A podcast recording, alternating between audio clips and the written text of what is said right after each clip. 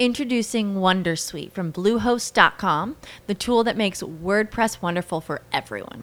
Website creation is hard, but now with Bluehost, you can answer a few simple questions about your business and goals, and the Wondersuite tools will automatically lay out your WordPress website or store in minutes. Seriously. From there, you can customize your design, pick your brand colors, and add blocks. No custom theme or coding required. You'll get content suggestions that you can keep or revise, and with Yoast SEO built in, we automatically help you get found in search engines. From step by step guidance to suggested plugins to an AI powered help bot. Our built in tools make WordPress wonderful for everyone. Maybe that's why Bluehost has been recommended by WordPress.org since 2005. Whether you're a beginner or a pro, you can join over 2 million Bluehost users. Go to bluehost.com slash Wondersuite. That's bluehost.com slash Wondersuite. With the Lucky Land slots, you can get lucky just about anywhere. This is your captain speaking. Uh, we've got clear runway and the weather's fine, but we're just going to circle up here a while and uh, get lucky. No, no, nothing like that. It's just these cash prizes add up quick. So I suggest you sit back, keep your tray table upright, and start getting lucky. Play for free at LuckyLandSlots.com. Are you feeling lucky? No purchase necessary. Void where prohibited by law. 18 plus terms and conditions apply. See website for details. The topics and opinions expressed on the following show are solely those of the hosts and their guests and not those of W4WN Radio, its employees, or affiliates. We make no recommendations or endorsements for radio show programs, services, or products mentioned on air or on our web. No liability, explicit or implied, shall be extended to W4WN Radio, its employees, or affiliates. Any questions or comments should be directed to those show hosts. Thank you for choosing W4WN Radio. Welcome to Success Secrets Exposed with Sally A. Curtis, where we share stories of challenge, success, and inspiration, along with practical tips and strategies to move you forward to your success. And now, here is your host, Sally A. Curtis. Good evening, good morning, and good day to you all, and welcome to another episode of Success Secrets Exposed. Thank you so much for joining us.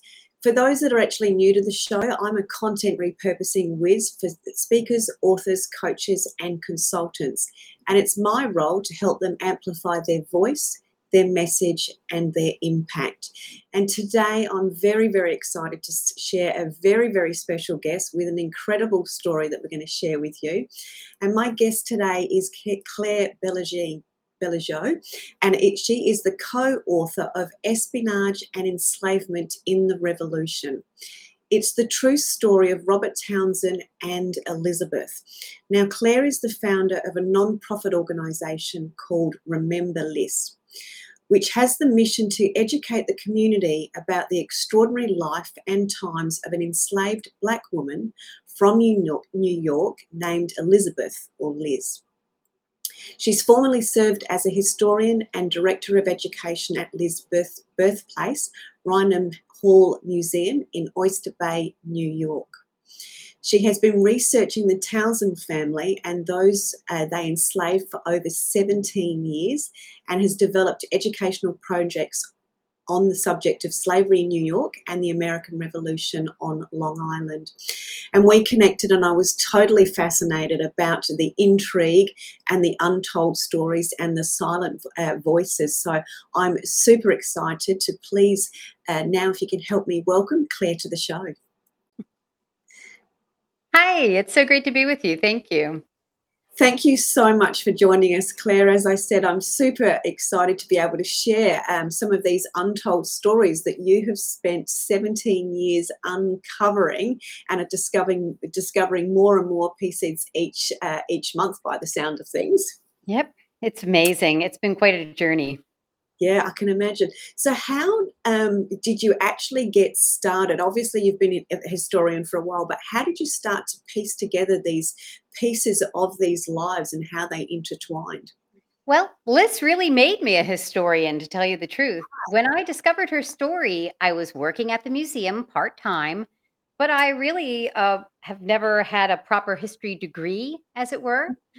And maybe that's a good thing because I think to have discovered her life story, you had to be a little obsessed if I would have been a proper historian that did that as a um, as a profession, I probably wouldn't have given 17 years to a singular topic.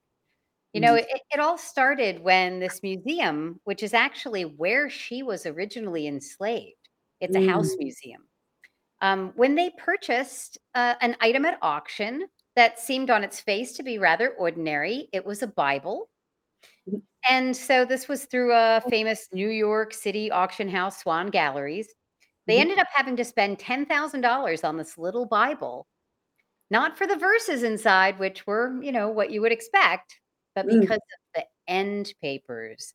Handwritten on the end papers were the names of enslaved people who the owner of the original house had owned as property.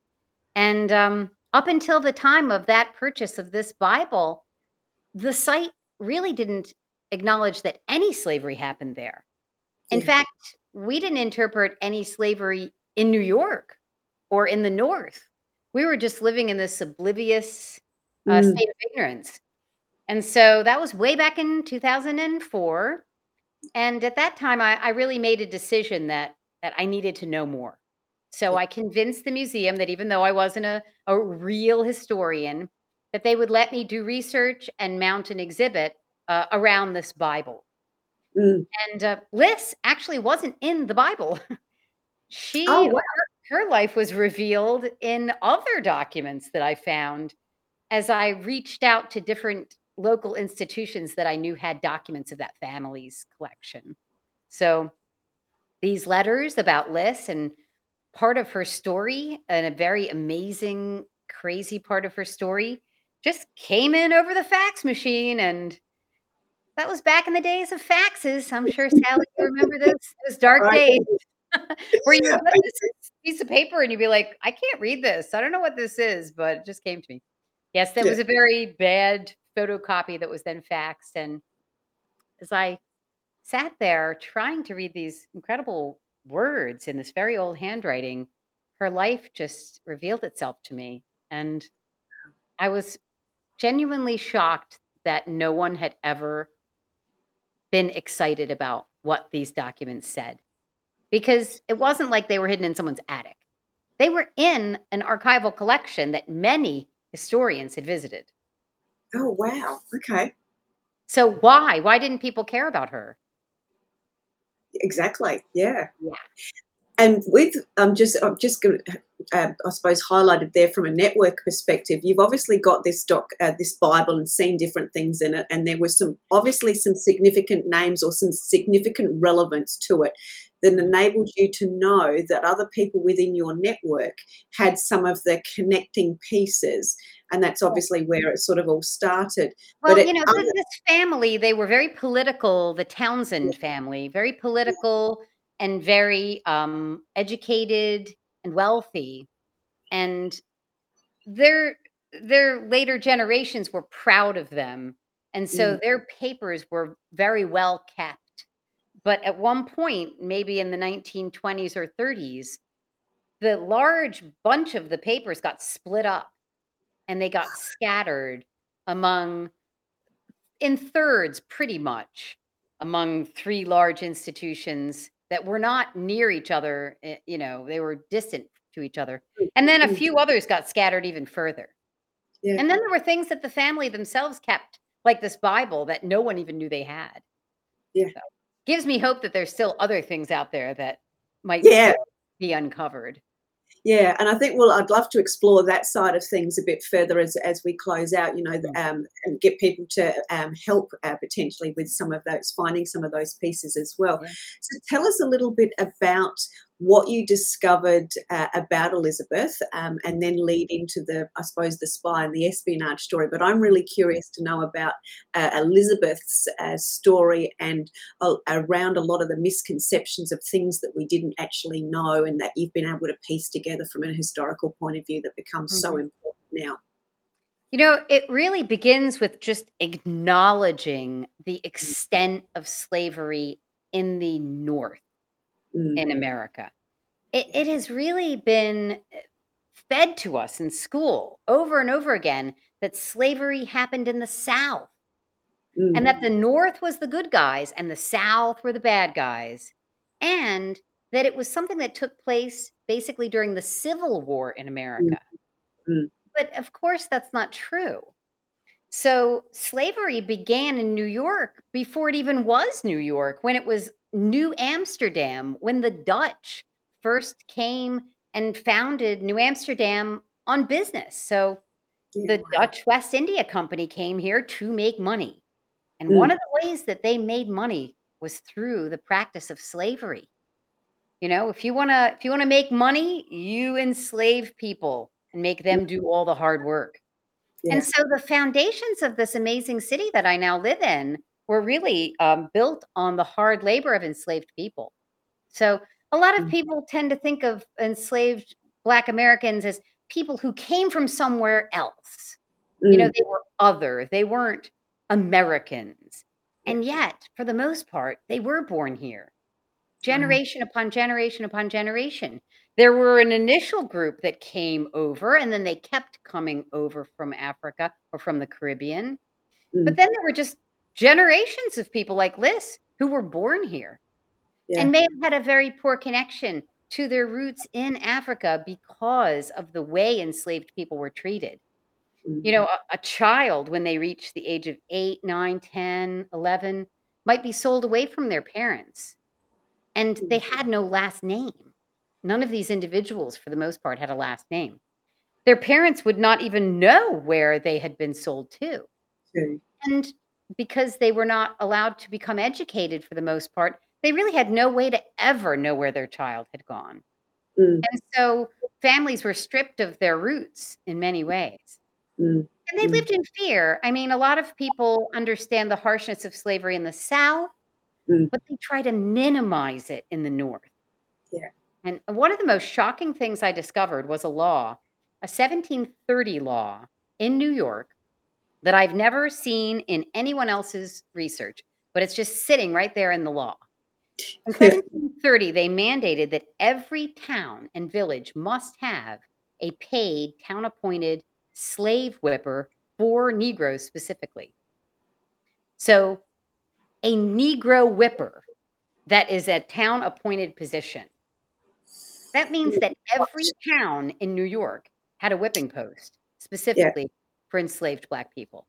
And somebody that was paid specifically to take on that task. Yeah, and the law even mandates how much they would be paid per whipping, which would be in our in our modern money about twenty five dollars. Yeah. And in in the records of the town where she was enslaved, Oyster Bay, where where Robert Townsend, Washington Spy, you know, where he was born and raised, right in the town record books, there's all the names of all the people who did that. So it wasn't Oh, hidden.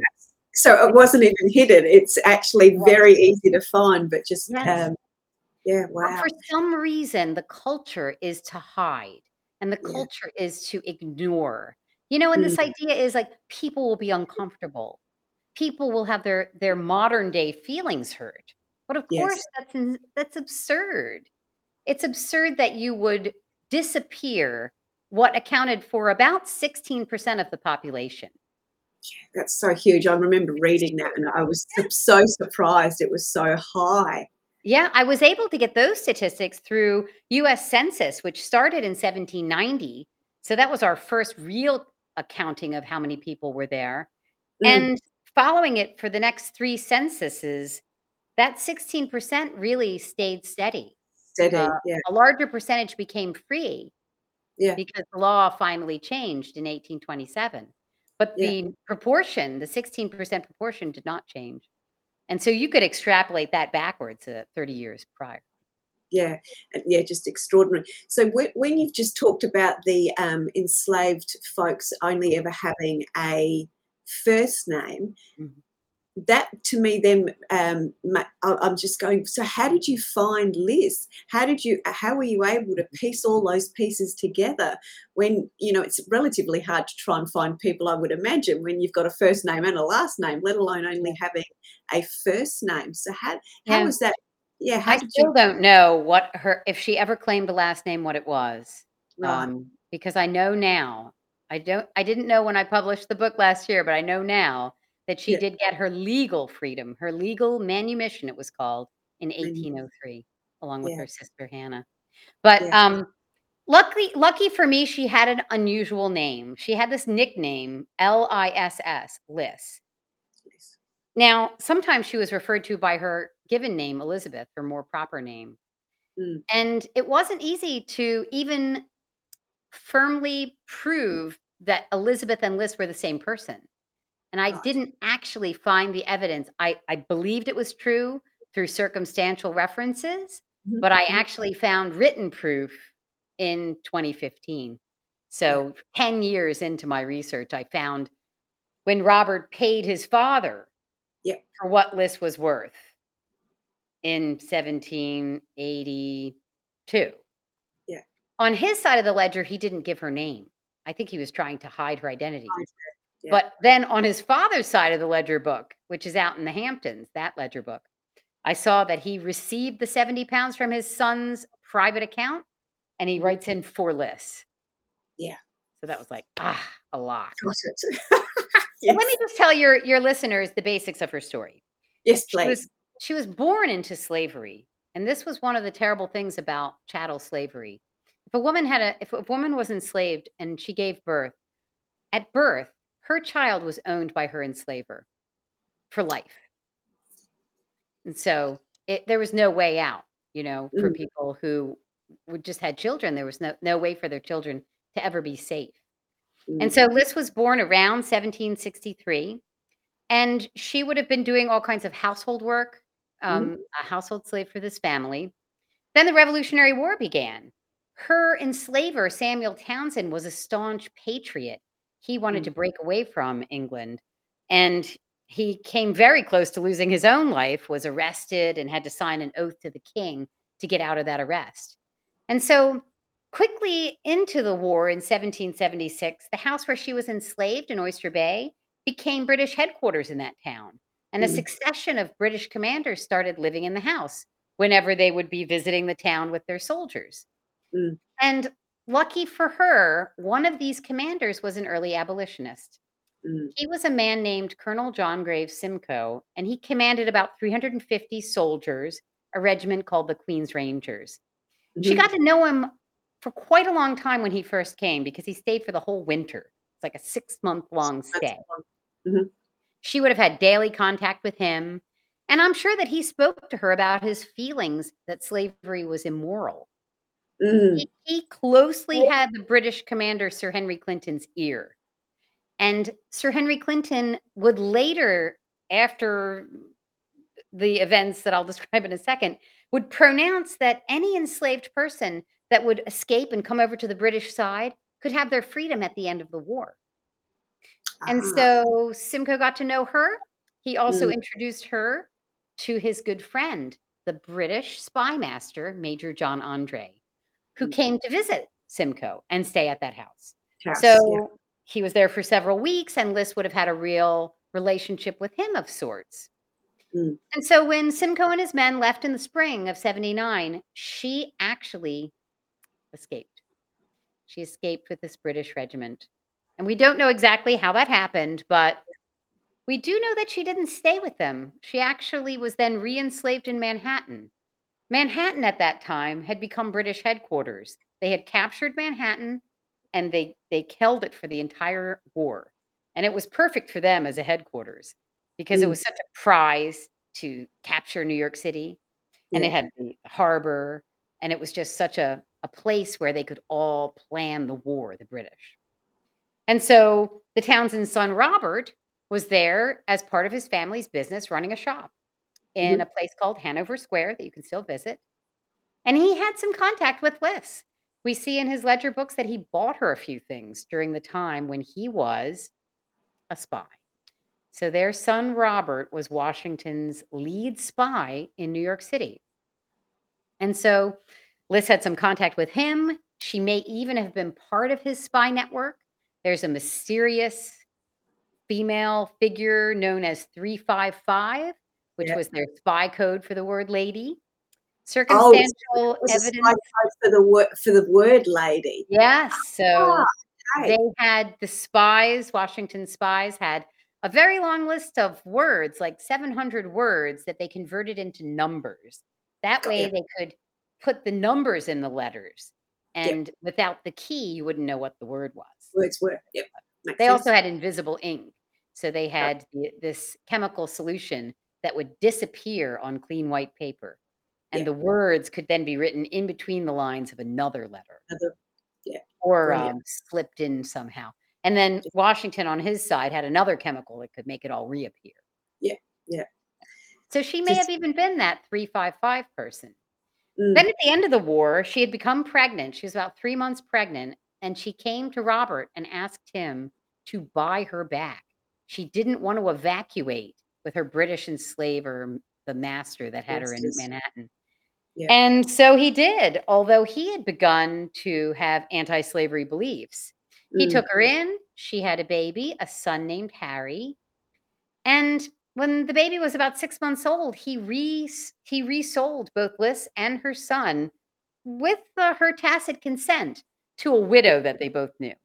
And he thought that that was great. Everything was taken care of. But then that widow got remarried, and her new husband Mm. was a very bad guy. He he did something to Liz that caused the whole marriage to collapse. Then he had control of Liz and her child, Harry. wild. He Yeah. kept baby Harry in Manhattan and he sold Liz south to Charleston. And Oh, so the, yeah. Yeah, the wow. man who enslaved her down there was a really violent person who is actually known to history. He had been the instigator of the famous Boston Massacre of 1770, which is just Mm. incredible coincidence. So, two years went by when she was enslaved in Charleston by this terrible man. Eventually, Robert found out.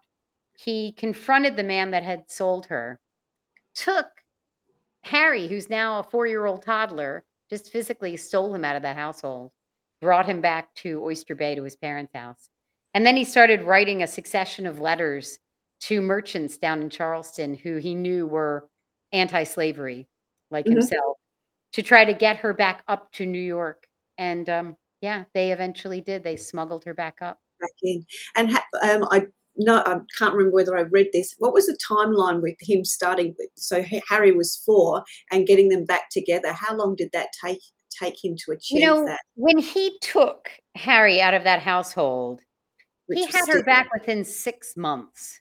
I believe that's- that that was that was January when he took that child back, and she Yeah. was back by May or so. Yeah. Wow. Yeah. And what, what do you? What was there a, a other? Was there a relationship there between um, the the two of them that that, that they really built that real uh, that real fa- familiar sort of relationship, which was why he was so adamant he wanted to bring her back. What's the you story? know, e- evidence points in that direction. It really does Yeah. because it really could go both ways. Yeah.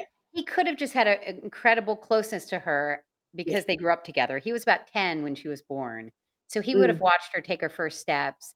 He Mm. Yeah. would have watched her grow up, even though she was enslaved. He had a lot of contact with her. Um, but they also may have had this spy connection. They both Mm. might have risked their lives together. So who knows what crazy goings on might have happened if that were true. Mm, um, mm, He took her in in a way that was highly unusual. He had Mm. a white housekeeper. He had already sort of avowed to not own a slave. And now he not only owned her, but her child as well. well, yeah. Um, so I can understand why he he wanted to give her a new path. Maybe she wanted one too. Mm. He thought he had a, a a deal made with this widow who he sold her to that she would never leave the area or resell this without checking with him first. But then she Yes. do that. yeah yeah so it, yeah could have could have all gone even more terribly wrong but because there was some Ah, form of It went so that- badly though. I mean, you Yeah. know, in, in real life, we make our choices, right? We we think we're doing the right thing. We Yeah. think we're we're living up to our belief system. Yes, But in real life, things go sideways. Yeah. And I know that Robert suffered from a huge amount of guilt. And he felt so dedicated to getting her back. He did not give up. The, the first group of people who he went to to get Liz back uh, said no. And they said no because they were against slavery, believe it or not. They said, no, we I could ask we that. Yeah. cannot buy her. We would never buy a slave. It's like, yeah, but you're saving her. Behaving. Yes, yes. So we've got that that juggle of uh, Ah, values. and then yeah. ironically, this anti-slavery group he had joined, the New York Manumission Society, they Mm. had failed to end slavery by law in New York, which was their goal. Yeah. But they had done a chipping away with some little laws, and one of them was uh, to prohibit the sale of a slave from out of state. So while she was down in Charleston, they did pass a law, a law that prohibited her coming back. back in. Yeah. So they So how- smuggled her back in. I was Yeah. so how did they get her back in and across the border? Yeah. Not only did the Townsends uh, own sailing vessels, they were shipping merchants. So they had large sailing vessels themselves. But the Mm. man who helped down in Charleston also owned a sloop, a sailing vessel that, Yeah. that went up and down the eastern seaboard. And so it would have been pretty easy for him to either put Liz on his ship or on Robert's ship and then have that ship sail up the American coast and not make it to New York Harbor, but to come Mm. into Oyster Bay Harbor, which was much more private. Yeah. Yeah. And We don't have proof of that exact voyage, but I infer that that must have been their method. Yeah. Yeah. So, but there would have been elements that would have pointed to that uh, and back from the logic that you've actually just shared. there Yeah, I mean, they wouldn't have brought her over land when they had these ships. It was No. much more private just to take her down and, and send her up by boat. and, But you ha- see, and some, you see in the letters the spy Robert really caring about her. He says, "Would you buy her? Take some of the money that um, that I've got in my account with you because they were merchants, Mm. and buy her some clothes because it's much colder up here this time of year than it is in the Carolinas, and I want her to be comfortable on the way back." yeah. I mean, So he really really cared, didn't he? Yeah. Yeah. Yeah. Yeah, br- brilliant. Um, so tell us a little bit more um, about, um, I suppose, the story because the part of what you've, um, what you're bringing to life is the, the the untold stories through the eyes of an enslaved uh, woman during that period. What are some of the other elements that, uh, you know, that we think we know the story or the version of that we actually don't know the story or the real version of? You know, a, a lot of people um, ask, well, why why weren't people just freed? Why didn't they just free a slave? You know, first of all, an enslaved person was one of your largest assets. They were very valuable. Introducing Wondersuite from Bluehost.com, the tool that makes WordPress wonderful for everyone. Website creation is hard, but now with Bluehost, you can answer a few simple questions about your business and goals, and the Wondersuite tools will automatically lay out your WordPress website or store in minutes. Seriously. From there, you can customize your design, pick your brand colors, and add blocks. No custom theme or coding required.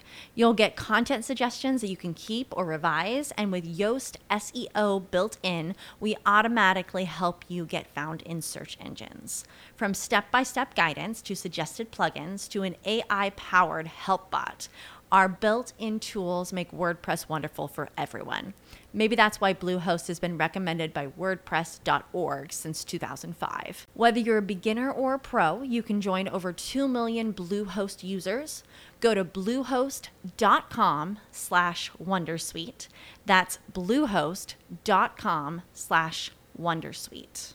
With Lucky Land slots, you can get lucky just about anywhere. Dearly beloved, we are gathered here today to. Has anyone seen the bride and groom?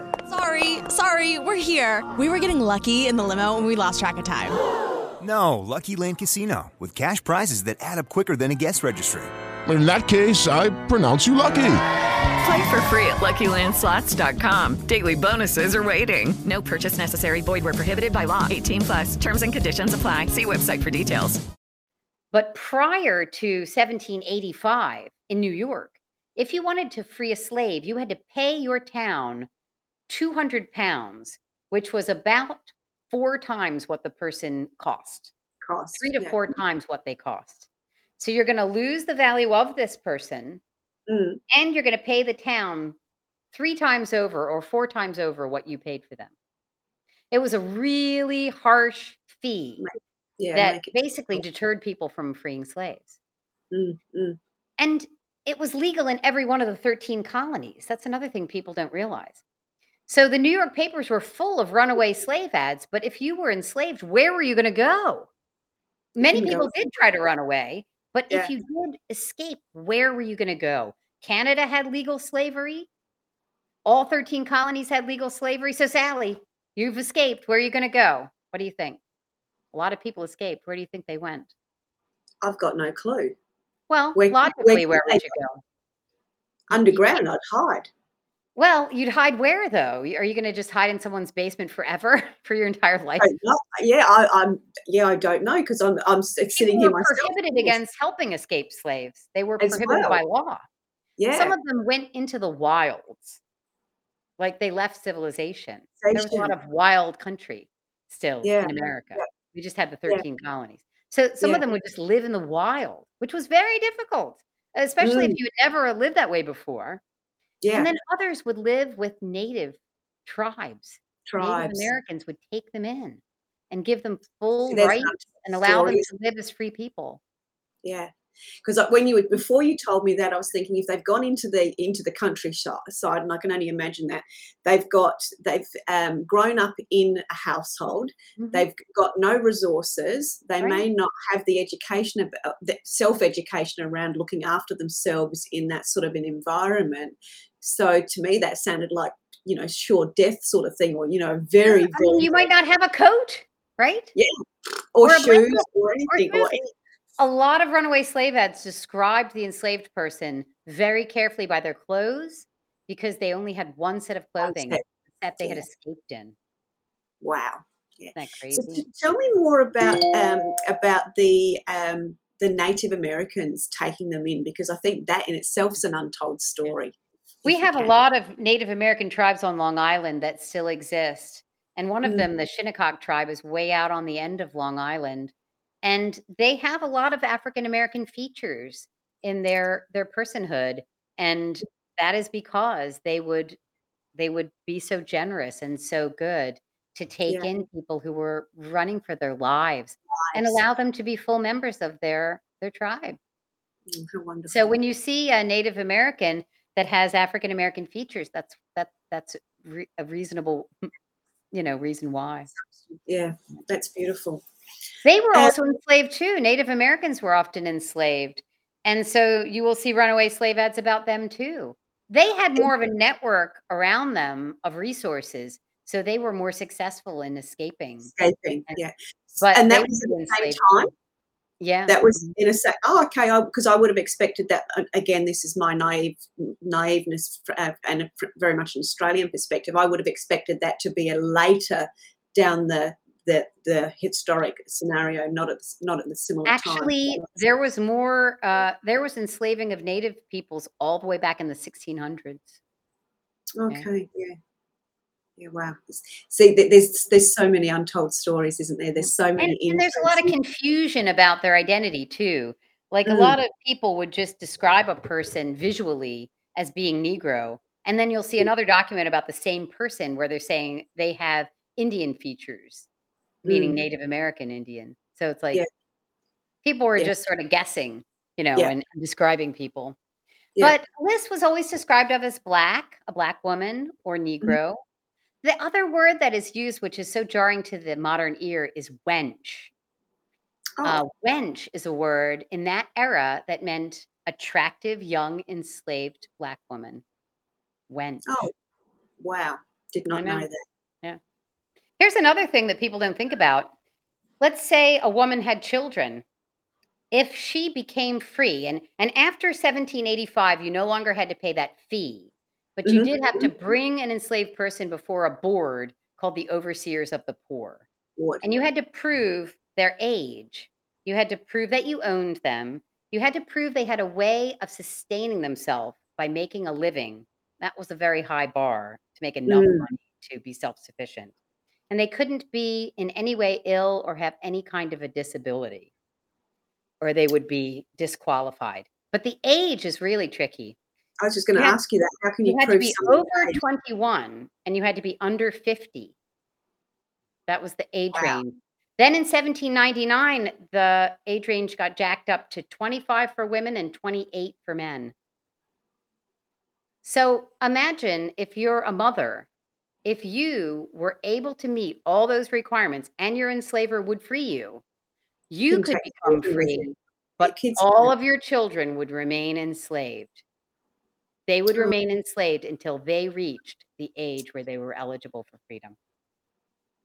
so that in itself could be a very strong deterrent for mothers not Very to want to strong.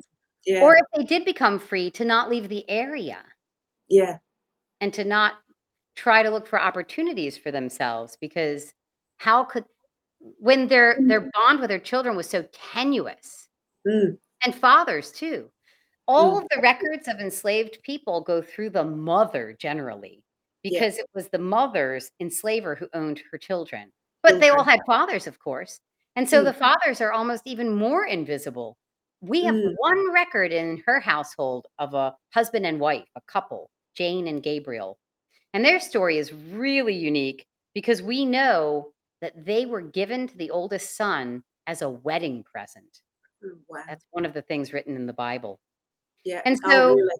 Gabriel became free in the 1790s, and he was allowed to bring his wife and children into Manhattan to live in a cellar room where he Mm. worked in an iron shop. But he was free, but his wife was still enslaved, Jane, and all their children were still enslaved. So that's an interesting family dynamic.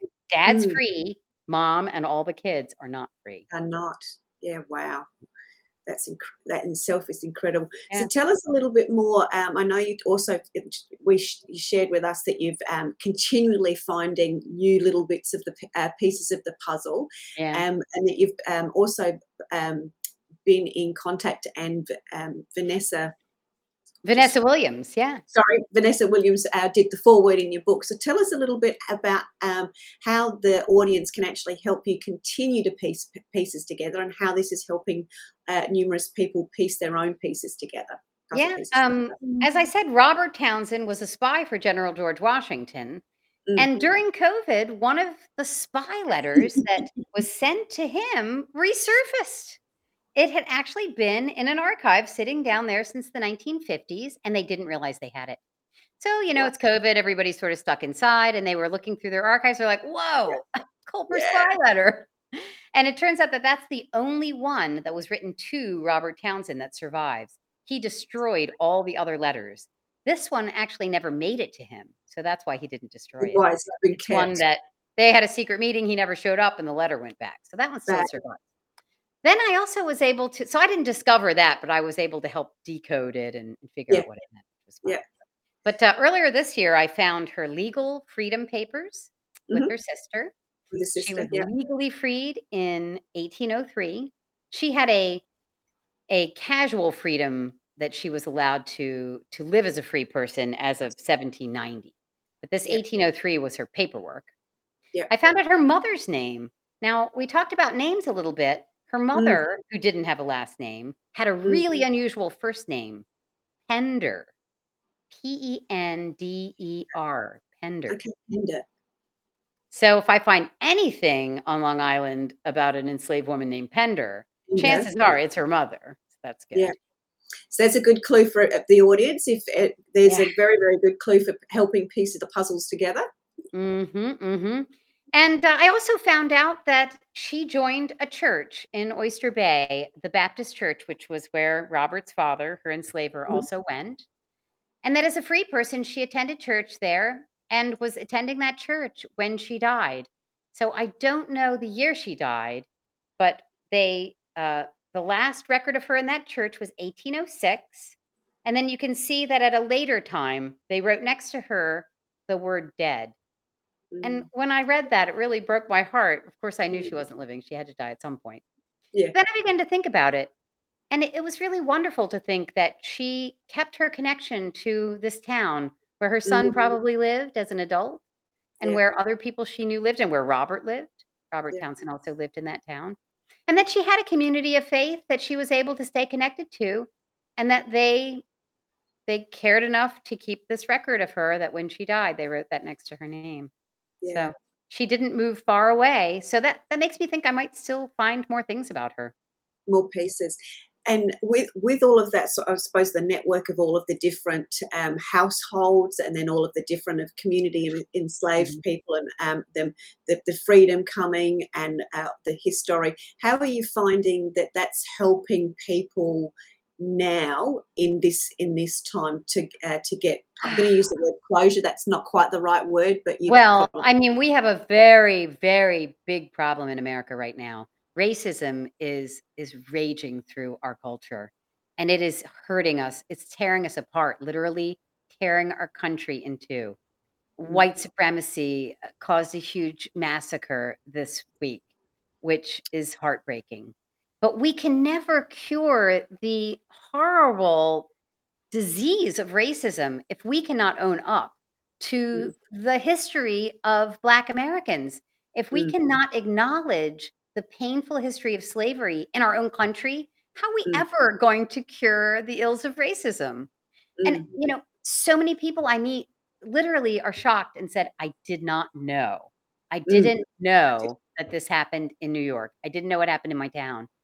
Yeah And we've got to fix that. And so, what I'm doing, besides writing Espionage and Enslavement and the Revolution, is my co author, Tiffany Yecke Brooks, and I are now writing a student version of the book. We had to write this book first to be the foundational story because it's a complicated, fascinating story. We had to get it written down properly first. And now we're writing another version called Remember Liz that will have much shorter chapters, much easier vocabulary, but it will take all the New York standards of education and wed them into the story. Yeah. Because we don't have to choose between 1619 and 1776. We can have all of our history together the way it Yeah. actually happened. It's Yeah. not Black history isn't something you do in February. It's Yeah. it's not like So- women's history in March. Oh, we're going to remember that half the population is women now. No, no, no, no. yeah We're going to wed all these stories together all the time, you know? Yeah brilliant and i'm just reading a, a, a, little quote that you've said which is that you're looking to tell the story and get the idea into people's heads that people like elizabeth can be founding fathers and mothers Yes. So I want to I want to eradicate the term founding fathers. We're just going to Mm. say founding figures now. Founding Oh. figures. Yes. And yes, why can't she be a founding figure? We need a representative of an enslaved black woman. We Mm. need the voice of a person who lived in our community who had a particular point of view. And Yeah. so what is the bar for being a founding figure? Do you have to have invented something? Do you have to have Mm. been wealthy? Do you have to have had power? Because that bar is too high. It Mm. excludes the stories of 16% of the founding population who were living through times that we can hardly imagine. But we have to Mm. start imagining them, right? We have to start Yeah. populating our imagination with Liz and people like her. Yeah. And when we can truly put her in there with those other founding figures, we will have really accomplished something as a country. And I think from uh, when I was reading through the notes, this is one of the first, if not the first, full story, full story, as full as it can be, an account of somebody in history that is has got a significant story, has got significant elements to share. Of that period, yes, of that period. Yeah. Yeah, So you can you can know the whole life story of someone like Harriet Tubman. But as you Mm. go back in time in history, you have these just points in mm. time. Crispus Attucks, who was killed in the Boston Massacre, a man of color. That's just Yeah. a moment in his life. But you don't have anything else. We know of a, a poet, Phillis Wheatley, who was the first woman, a black woman published in America. But we don't know too much about like her full life or you know, it's not a life that gives you that window into the ups and downs of things. And Yeah. actually, Liz's life is attached through amazing circumstance to all kinds of existing founding fathers like Benjamin Mm. Franklin, of course, George Washington, John Adams, Benedict Arnold, John Andre, and all of these, Jupiter Mm. Hammon, all these figures cross her path. And Yeah. so it's just an amazing coincidence, really, that she should be so well connected to history in her story, but it's gonna it's gonna anchor her and it's gonna help people remember her. You know, a person who lived far away in the country and had no exposure to any of these famous figures, they deserve to be remembered too. But just from a strictly educational point of view, it's just Mm. easier when you can connect all these different red threads and these dots to Yeah. things that people already know about. yeah, makes it more robust, doesn't it? And Yeah, much it- more robust. Mhm. Yeah, I'm sure it will be a movie, or maybe a Netflix series. I'm thinking three seasons at least. Yes. Or maybe it'll be a Broadway musical. And Vanessa Williams is shopping it. She has the option on the book right now. Nice. So we'll see what she can do. She wrote our foreword because she's personally connected to the story. Her ancestors lived in Oyster Bay as well and can trace their roots back to the era of slavery. Mm, mm. So she is she has ancestors who may have walked along Main Street right alongside Liz. Yeah, as Liz as well. She wasn't uh, directly related to her, but there are African American members of the community that that are named Townsend. In fact, there's one man who I just adore named Tony Townsend. He's going to join my foundation as one of our mm-hmm. first board members, which I'm so happy about. And Tony Townsend is part of the descendant community. He can trace his roots back to the era of slavery, and his ancestors chose the name Townsend when they became free. Oh, and that's that's that in itself significant, isn't it? That gives you a bit of insight um, It- within there as well. it's well. more meaningful to me than anything that we could have a living person who cares about her, who's willing to be part of her journey, and who Mm. can really be connected all the way back to the, Yeah. the founding of that place. Yeah. Yeah, that's brilliant. And we've just got going across uh, the bottom of the ticker um, the website, which is espionageandenslavement.com.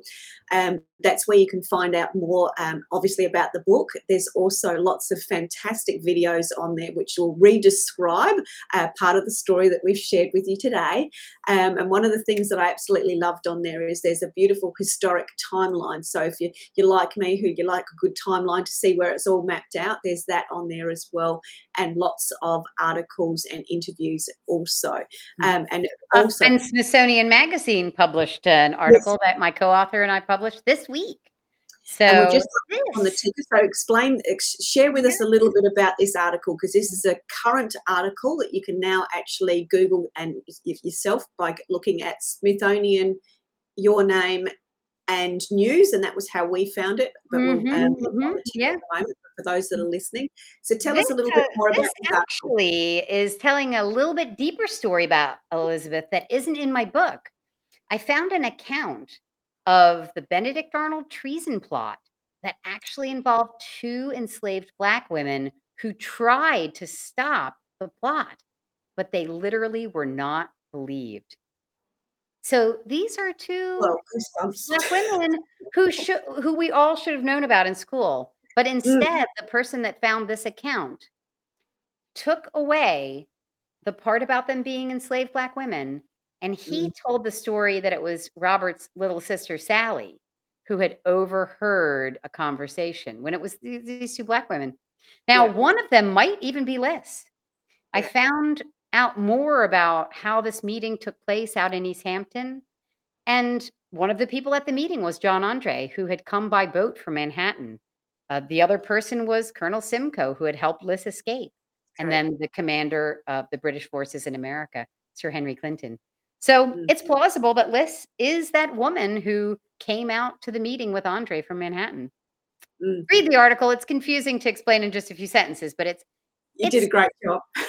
It's interesting that it might be Liz, and even if it isn't Liz, it's interesting that a story about heroic, brave, enslaved black women that were willing to risk their life to do something important for America, that their Mm. story got forgotten and it got rewritten to be about a, a white woman who could not possibly have done it.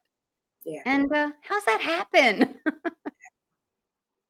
Yeah, absolutely. I remember you uh, talking about um, the there was a story of Liz, uh, but it was described it was describing Liz, but it was actually told as it being a cow. So there's Right. another scenario where we've twisted the truth to tell a different. Unbelievably. How, Yeah. could, how could you do that? Well, this was Yeah. done in the 1930s, 40s, 50s, and then it just got repeated all the way up until the 80s and even the Chinese 90s. And, and so when Liz escaped, Robert, the son who became Washington's spy, wrote a letter to his father. And he says, you know, the Queen's Rangers, Simcoe's regiment, have left Manhattan. And if I see any of the officers, I'll ask about her. But I think that she's gone. You're never going to get her back again. Don't even try. Mm. And somehow people read that. And because they weren't interpreting any slavery happening at this site, Yeah. There was nobody in the back of their mind named Elizabeth or Liz. They were like, must have been about a cow. But if you think about it, in her own lifetime, when Mm. people would have their estates, their wills, they would Mm. list enslaved people and then they would list their livestock right after that. You know, it's it's horrible to think about, but a single enslaved person in an estate could be split up between heirs so that four different people would own a piece of an enslaved person through inheritance. Isn't that crazy? But how would that that, that boggles my mind because my first thing that well, how does that work? How can four people um, own own firstly? And I would have then imagined, you know, the workload and oh god, that just I don't a- know, but um, Samuel, Robert's father, his own father, in his will, had an enslaved man that he split four ways through his four sons. Now, Right. here's the tricky part. That man who was split four ways would only go down to the four sons when the mother passed away. The father had died young. The mother didn't die for Oh. 30 more years. And so this man who is promised to be split four ways through his sons had 30 years to have his own children and grandchildren. I Oh, found know. out after I wrote my book that Liz was not owned only by Samuel, Robert's father, but also by an uncle, Dr. James Townsend. They both owned Hannah and her sister Hannah, Elizabeth and Hannah. They were Yes. co-owned by these two brothers. And they don't describe how they did it. Mm, But no. it caused such That a barrier to becoming free Mm. because even though Robert had signed off after his father died, he had signed off that she was going to live as a free person. There Mm. was the uncle and his whole family. This guy had seven kids who still had a right to Right, pieces true. So that man died. When he died, four of his children died with him. They all caught a terrible virus and died. Mm. That left only three. I found a document where one daughter gave up her certain right or proportion of Liz and Hannah.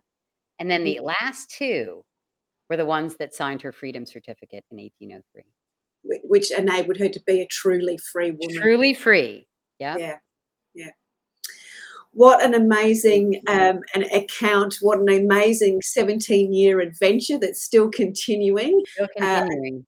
Mm. Yeah, absolutely. Um, with the, the book that you've written, the new book that you're writing, uh, aimed at uh, school children, um, as well as the education that's continued to go on. We talk about um, often legacies that people are leaving that are going to con- contribute and impact and create changes. Um, and that's something that I'm super have been super excited to be able to share with the audience, which is exactly what I feel that you're doing. So Yeah, that, that legacy, so that's so important to me. I needed to make sure that sh- that people would have a place to go where Mm. her story would be told accurately and Yeah. a place that would be continually promoting her story publicly.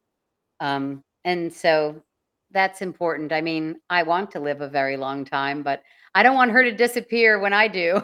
I want her to live on. Yeah. So, in closing notes, because we um, we knew we'd get to the end very, very quickly because it was Yeah. such so much to share. If there is any way or anything that you come across, or any little puzzle piece that you come come in, uh, across or know of, or etc., do reach out to Claire. Uh, continue the puzzle pieces and the story getting bigger and bigger and more solid, so we can continue this legacy of Elizabeth um, and all of those around her that we can start to tell the true stories. Yes, and buy the book. It's on Amazon, it's at Barnes and Noble, or you can get a signed copy on my website on the shop tab. You can contact me on the contact tab too and ask me a question or just uh, find out more. Brilliant. And we'll have all of the relevant links um, out in our social media and in our um, in on YouTube, etc. So people can certainly connect with you afterward. It's been an absolute pleasure, Claire. Thank you so much for sharing so Thank much with us too. today. So great to meet you. Thanks so much. Likewise. Thank you. Take care. That's another show of Success Secrets Exposed, and we will look forward to seeing you next week on another episode. Have an awesome day. Take care. That's it for this week's episode. Thank you so much for joining us, and I trust that you got some inspirational tips to move you forward. You can find this episode along with many more on your favorite streaming platform such as iHeartRadio, Spotify, iTunes, and more. See you next Thursday at 7 p.m. Eastern Time for more Success Secrets Exposed with Sally A. Curtis. With Lucky Land slots, you can get lucky just about anywhere. Dearly beloved, we are gathered here today to. Has anyone seen the bride and groom? Sorry, sorry, we're here. We were getting lucky in the limo and we lost track of time. No, Lucky Land Casino, with cash prizes that add up quicker than a guest registry. In that case, I pronounce you lucky. Play for free at LuckyLandSlots.com. Daily bonuses are waiting. No purchase necessary. Void where prohibited by law. 18 plus. Terms and conditions apply. See website for details.